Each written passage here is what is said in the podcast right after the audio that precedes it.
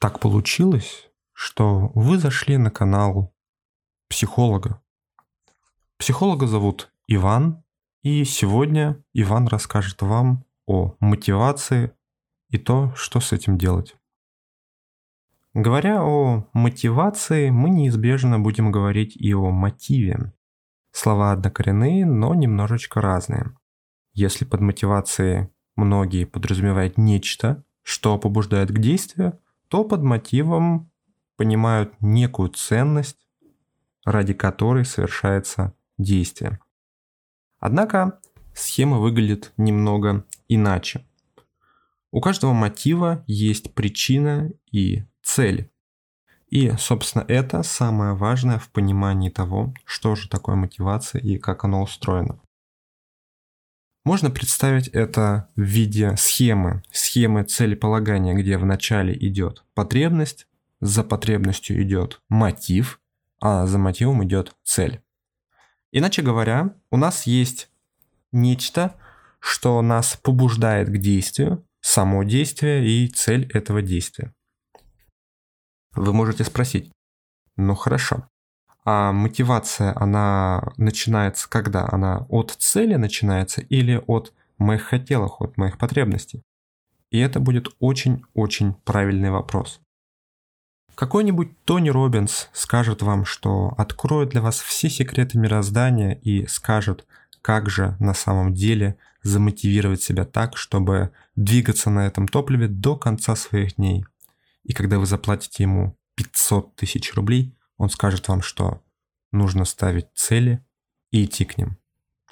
Что ж, вы получили очень дорогостоящую информацию, мои подкасты стоят просто каких-то баснословных денег. Однако, однако, Тони Робинс немножечко, чуть-чуть, совсем не прав. Видите ли, структура выстраивания целей, она как дом, где в основе лежат потребности, а цели являются крышей дома. Мотив же это все посередине. Однако, нужно понимать эту схему так, что дом вообще не может стоять без фундамента, но не располагая планом строительства, то есть заранее продуманной крышей и о том, как ее делать вообще, невозможно построить и все остальное.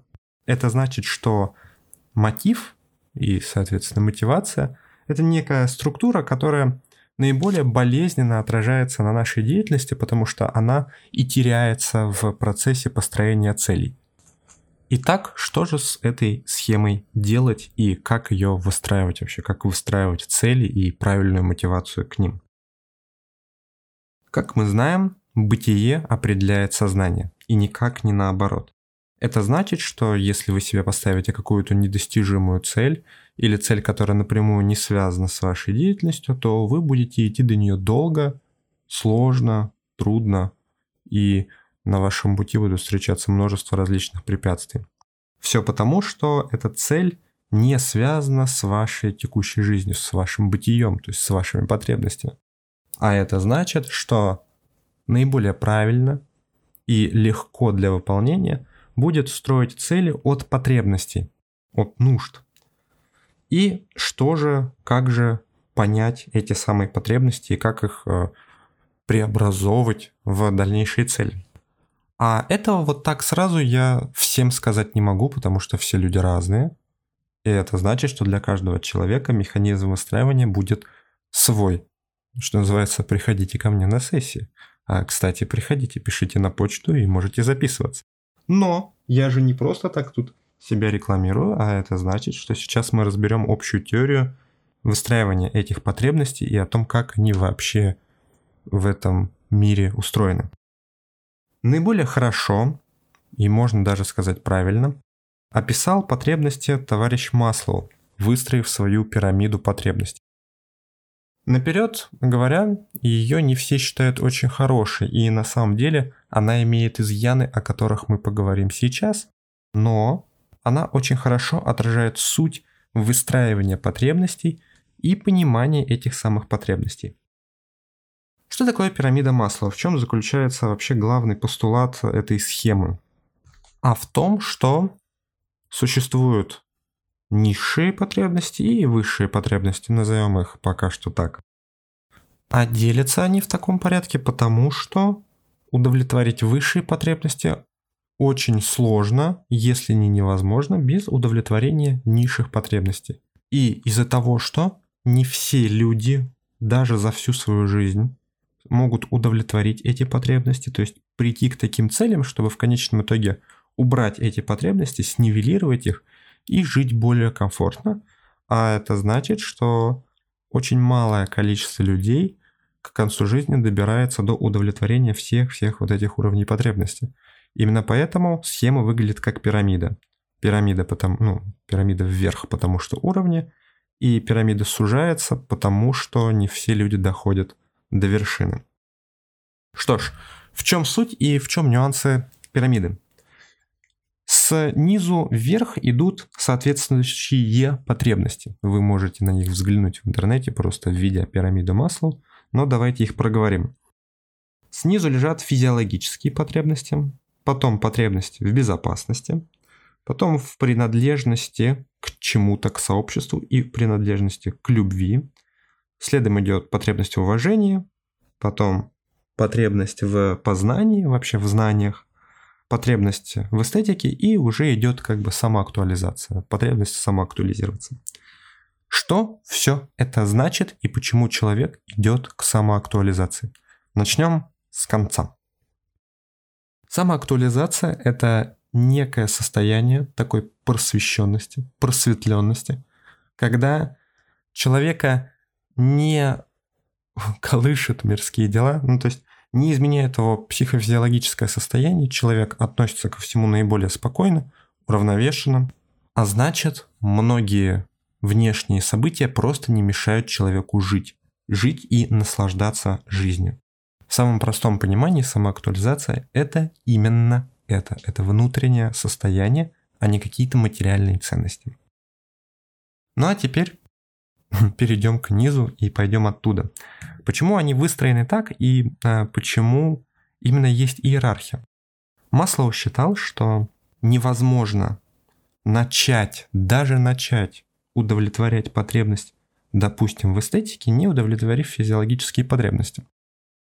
Строится это утверждение на следующей логике.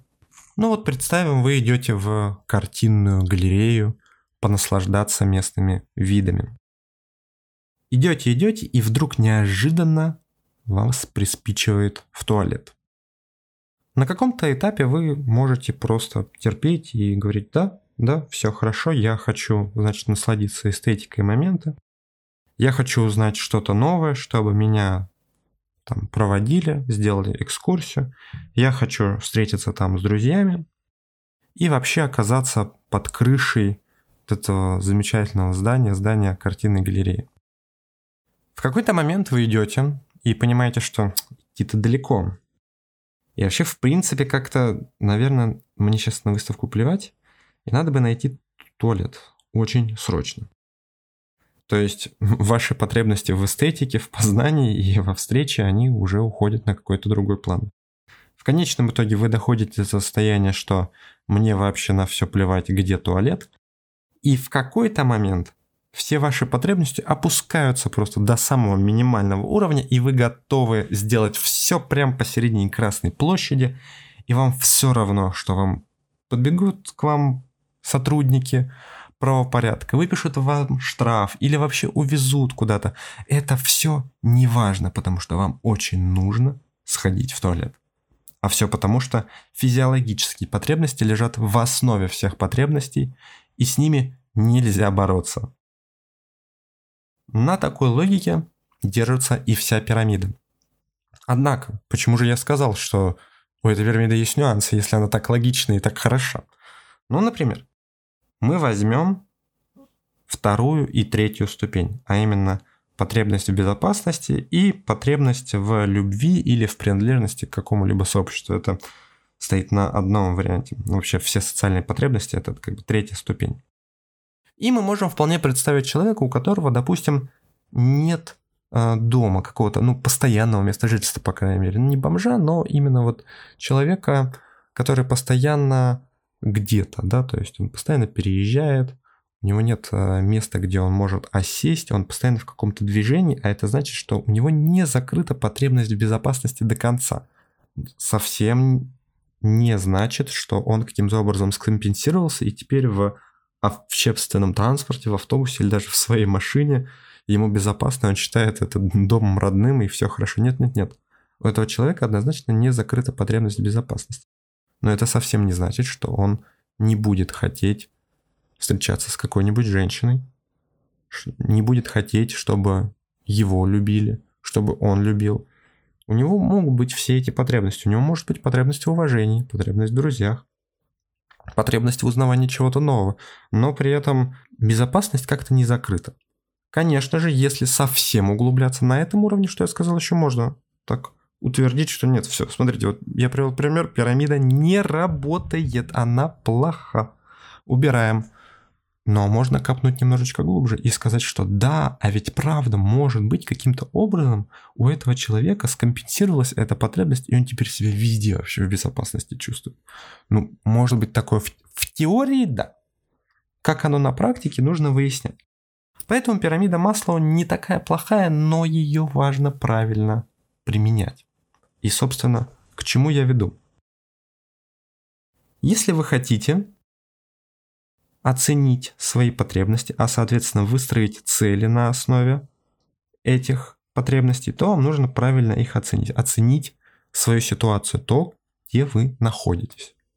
Например, например, если вы безработный, то ставить перед собой цель заработать сотню миллионов долларов до конца года не объективно потому что она не соответствует вашему текущему положению дел и вашим потребностям. А ваша потребность в чем? Поесть и заплатить за квартиру, найти работу в конце концов. Да? Но а вот теперь, вот здесь нужно уже уточнить. Что-то схема, про которую мы говорили, а именно потребность, мотив, цель, можно расшифровать еще вот как, для того, чтобы было совсем-совсем хорошо и понятно. Потребность – это некоторое ваше состояние. Например, вы хотите есть или хотите пить. Мотив или мотивация – это нечто, с помощью чего вы удовлетворяете движение к цели, а ваша цель – это напиться. То есть не выпить воды, а именно как бы стать в состояние удовлетворенной жажды. Мотивом же для вас будет уже стакан воды который лежит перед вами, его нужно срочно взять для того, чтобы выпить. Как бы я понимаю, что моя цель это как бы напиться, для этого мне нужно попить, а для того, чтобы попить, мне нужно протянуть руку и наконец-таки взять этот стакан. Вот стакан для вас это мотив. Но он вам совершенно не интересен, если, например, вы не хотите пить. Итак, поехали. Как выстраивать цель, как понять вообще, какие цели передо мной стоят прямо сейчас. Ну, для того, чтобы выстраивать какие-либо большие планы по достижению чего-то такого. Я хочу замок, как из Гарри Поттера, я хочу много денег, я хочу великолепную работу с великолепной машиной и так далее. А для этого нужно закрыть хотя бы первые три ступени по пирамиде масла. Это самое важное для того, чтобы вообще как-то начать движение вверх, а не на плоскости. Это значит, что прямо снизу вверх оцениваете. Насколько у меня закрыты физиологические потребности, то есть насколько в контексте нашей жизни, это насколько я нормально зарабатываю для того, чтобы обеспечить себя просто хорошей едой, а не дошираком 24 на 7. И просто э, жильем, поездки там на транспорте и так далее, да, насколько я могу свои основные потребности в еде, в воде, передвижении удовлетворить. Это первое. Если они у вас ну, не закрыты до конца, то значит, что ваша ближайшая цель их закрыть, а это может быть, например, методом нахождения новой работы или вообще какой-то более высокооплачиваемой работы. И значит, это ваша однозначная цель. Второе. Потребность безопасности. Как это можно переложить на сегодняшнюю жизнь? Это значит, что у меня должно быть какое-то место, где я чувствую себя наиболее спокойно и умиротворенно. Если же я каждый день прихожу домой, а там родители, которые не дают мне жизнь, они постоянно кричат, что-то ругаются между собой, ругаются со мной, постоянно какая-то негативная атмосфера. Это значит, что нужно это убрать. Каким-то образом, например, съехать. Конечно же, да, то есть.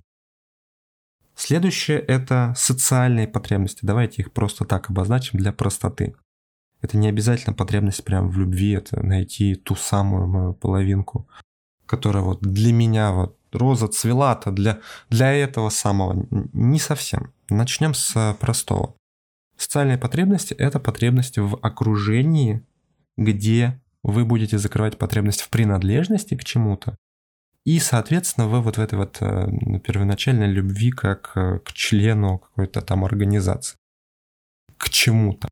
Причем организация не обязательно должна быть орден тамплиеров, а просто какая-либо тусовка по интересам. Тут важно, что не подойдут рабочие группы. То есть, если вы работаете где-то по найму, и это для вас не призвание, то есть, например, я всегда хотел лечить людей или хотел делать мебель, там, рубить дерево и так далее, но работаю в офисе, и у меня есть коллеги, это же как бы мое окружение. Нет, это не так. Это окружение не закрывает вашу потребность в принадлежности. Вы не принадлежите никакому сообществу, вы просто выходите на работу и вынуждены общаться с этими людьми. Поэтому вам нужно найти какое-то окружение. В народе какую-то тусовку, какой-то движ. Движ по интересам.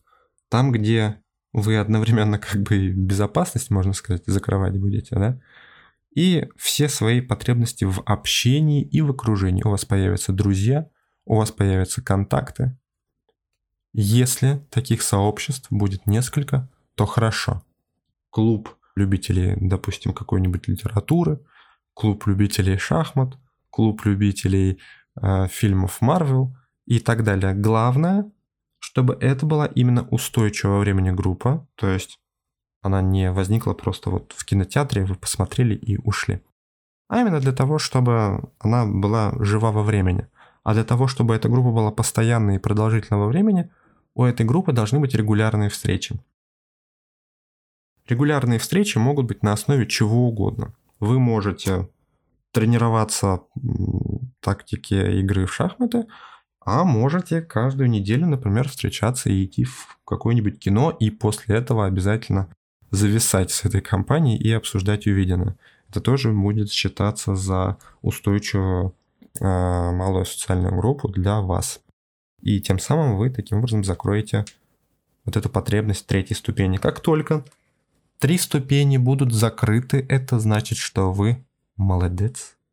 Вы преодолели вот этот тяжкий груз, которого преодолевают совсем немногие, и можете двигаться дальше. Следующее – это уже потребности в уважении, в познании, в эстетике и так далее. А как действовать тут уже сложно дать какие-то общие рекомендации, потому что они, правда, очень-очень индивидуальны.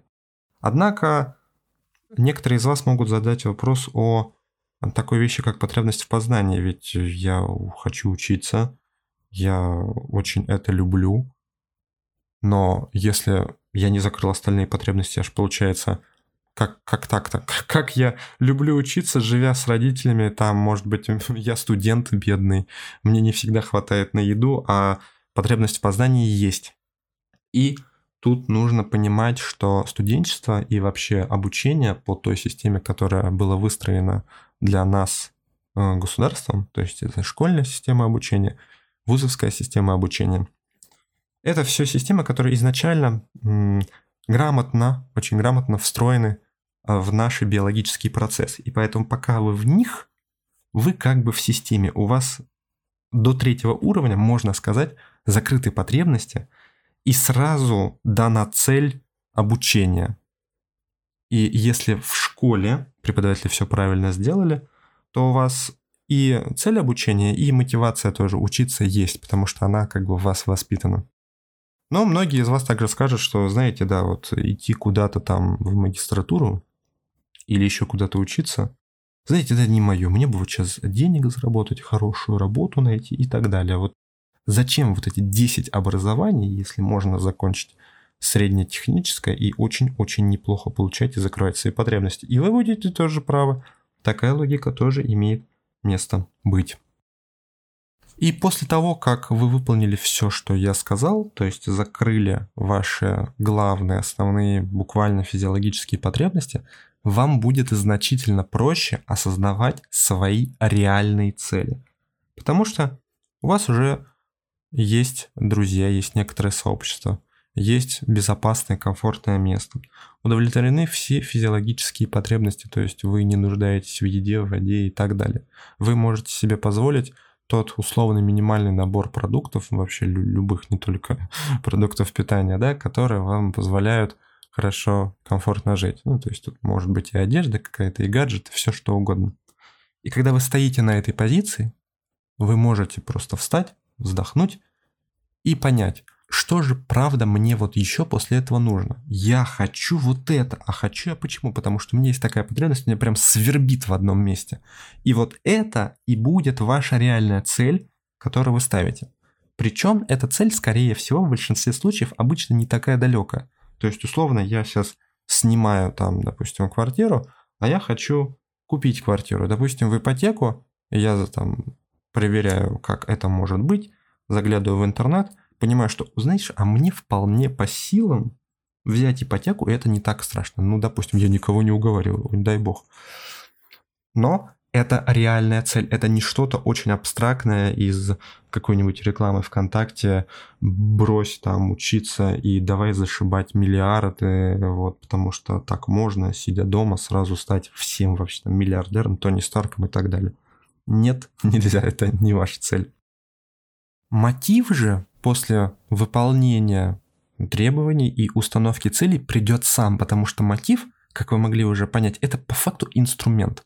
Это то, как вы идете к своей цели. А это значит, что если вы понимаете, где вы есть и куда вы идете, то вы прекрасно осознаете, что, по крайней мере, вам нужно для того, чтобы максимально эффективно и просто и быстро дойти до этой цели. А значит, с мотивом проблем просто не возникнет. Но из-за того, что в нашем современном мире мало кто до конца осознает свои потребности, может анализировать, и мало кто из-за этого грамотно понимает свои реальные цели, а не навязанные откуда-то, обычно из-за этого люди приходят к тому, что недостаточно мотивации, что-то какое-то я ленивый, не знаю что куда, и вообще делают упор на мотивацию, хотя виновата не она. А теперь поговорим о навязываемой сверху вообще с внешней какой-то среды мотивации. И для начала разделим такие термины, как мотивация и стимуляция. Вообще стимул – это такая палка длинная, заостренным концом, для погона скота. Ну, то есть, если вы возьмете просто большую палку, превратите ее в кол, ну, на кончике, заострите, и будете тыкать в заднюю часть овцы, то вот это вот будет стимуляция. И будет она происходить методом стимула. А стимул это длинная палка с заостренным концом. Вот так вот.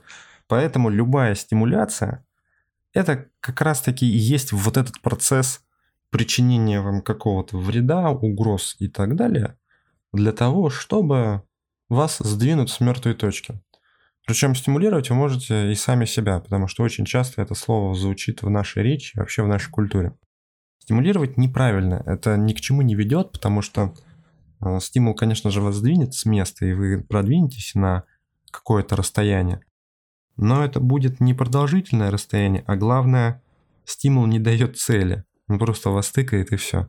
Двигаетесь, отлично. Вас еще стимулировали, отлично. А в какой-то момент вам надоело, что постоянно палка тыкается в бок или еще куда-то и вы ищете способы, а как бы этот стимул избежать, как бы сделать так, чтобы она не тыкала в нас. И психологический механизм точно такой же. Если вы находите себе стимул, или он приходит откуда-то извне, в конечном итоге вы находите механизм, как этого стимула избежать и ничего не делать, потому что он болезненный. А это значит, что наиболее правильно использовать слово вообще мотивация, а вообще правильно потребности и цели. Ну да ладно. Мотивация извне. Какая она э, может быть? Вообще, если мы э, мотивацию по видам разделим, то самое главное разделение это, конечно же, есть внешняя и внутренняя мотивация. Да? Внутренняя это от себя, внешняя это от кого-то. И положительная и отрицательная э, мотивация. Положительная это с каким-то ну, положительным уклоном, просто хорошая мотивация. Я делаю потому что а, или для того, чтобы прийти к чему-то хорошему. А отрицательная мотивация – это мне нужно делать, чтобы не упасть совсем вот как бы на уровень пола, чтобы не слиться с грязью, все плохо, и вот это вот все плохо меня, значит, стимулирует и э, прибавляет мне мотивации. Мотивация обычно, обычно любит использоваться различными начальниками в различных организациях. И подразумевается она под словами там, стимуляция, мотивация и так далее. Вообще, если мы говорим о рабочей мотивации, то в наиболее правильном виде она должна быть двойная. Под первым аспектом мы понимаем материальную составляющую этой мотивации, а во втором случае когнитивную составляющую. Если говорить по-русски, простым языком, то мотивация денежная и мотивация путем интереса. Чем я говорю? Когда вы приходите на работу, вы приходите туда как бы с двумя целями, можно так сказать, да. Либо заработать денег, либо получить какой-то опыт. Какой-то опыт обычно подразумевается под словами, ну там интересно, там классно, я правда хочу опыт, там классные люди и так далее. Но если вы руководствуетесь только одним из пунктов, то есть я хочу только денег или так хорошо, так интересно, платят мало, то вы недолго задержитесь на этой работе, она будет максимально временная и максимально впустую время затратное для вас. Исключение, может быть, будет являться работы, где платят баснословные деньги, и вы, бедолага, приходите туда и горбатитесь, и все равно долго там не задержитесь. Все почему? Потому что если ваша цель деньги, просто заработать, то вы уйдете с этой работы сразу, сразу, как только вам предложат больше. А во-вторых, когда вы дойдете до того места, где вам предложили, ну, уже максимум, в какой-то момент, причем довольно быстро, работа начнет вас тяготить. Вам будет очень неинтересно. Вы не будете хотеть идти на эту работу, хотя там платят много, но это так неинтересно, это так ужасно, а это значит, это не дает вам никакого движения вперед. Вы просто не можете ни с кем познакомиться, вы не можете вести нормальный здоровый образ жизни, у вас начинаются проблемы в семье, проблемы с друзьями или еще какие-то возможные проблемы, потому что вот это вот как бы вторая мотивация не удовлетворена. Бывают, конечно, случаи, когда люди сталкиваются с таким и быстро решают свои проблемы, что хорошо. Но это опять-таки редко. Если мы говорим про второй аспект мотивации на работе, а именно об интересе, то если вы пришли на место, на должность только с целью ну, получить опыт, там, интересно, вообще классные люди и так далее, то ваш энтузиазм долго не продержится. А точнее, долго-то именно по времени он продержаться может, но не бесконечно. И в какой-то момент вам станет неинтересно, потому что ваш мозг вполне естественным биологическим путем разгадал загадку правил этой работы, а наш мозг, собственно, живет для того, чтобы решать задачи и понимать устройство систем, различных систем. И как только он понимает устройство системы, ему становится неинтересно, и он требует новые задачи. А это значит, что в конце своей работы, когда вы будете думать о том, что уже надо пора увольняться, вы будете настолько выжаты и физически, и психологически, что вам уже будет вообще ничего не интересно. А это значит, что хорошая работа, вообще правильно, та, где присутствует вот такая двойная как бы мотивационная программа. Ну, точнее, она может вообще никак не называться, это не программа. Это просто правильное поведение начальства. Это хорошие деньги, приемлемые для вас, хорошие для вас деньги и интересная для вас работа. Если вот эти два пункта совпадают, это не просто говорит о том, что работа интересная, как бы все, иди сразу хорошо, а это значит, что эта работа не будет отнимать у вас время вашей жизни для того, чтобы заработать. Работа для того, чтобы заработать. А она также будет вам помогать вообще на протяжении этой жизни. Это значит, что вы идете на работу, вам хорошо, это приносит вам и доход, и интерес – после работы вы хотите что-то еще делать, вы удовлетворяете свои потребности, вы, блин, ставите цель перед собой и идете к ним. Тони Робинс, да, очень дорого, очень дорогая информация только что прозвучала. Ну а теперь выводы. Выводы из всего сказанного. Первое. Мотивация невозможна без простройки потребностей и целей. Она просто не существует. Если мы попробуем взять и замотивировать себя, не осознавая потребности и цели, то она просто повиснет в воздухе и ничего не даст. Это просто будет слово для коучей, для бизнес-тренингов каких-нибудь. Второе. Голая стимуляция не приносит эффекта. В принципе, никакого. И не надо говорить, что ну на коротких промежутках же она работает, она помогает. Нет, она не помогает, она вредит. Помогает она только тем, что она помогает выстроить поведение так, чтобы избегать этого стимула вообще в этой жизни. Третье.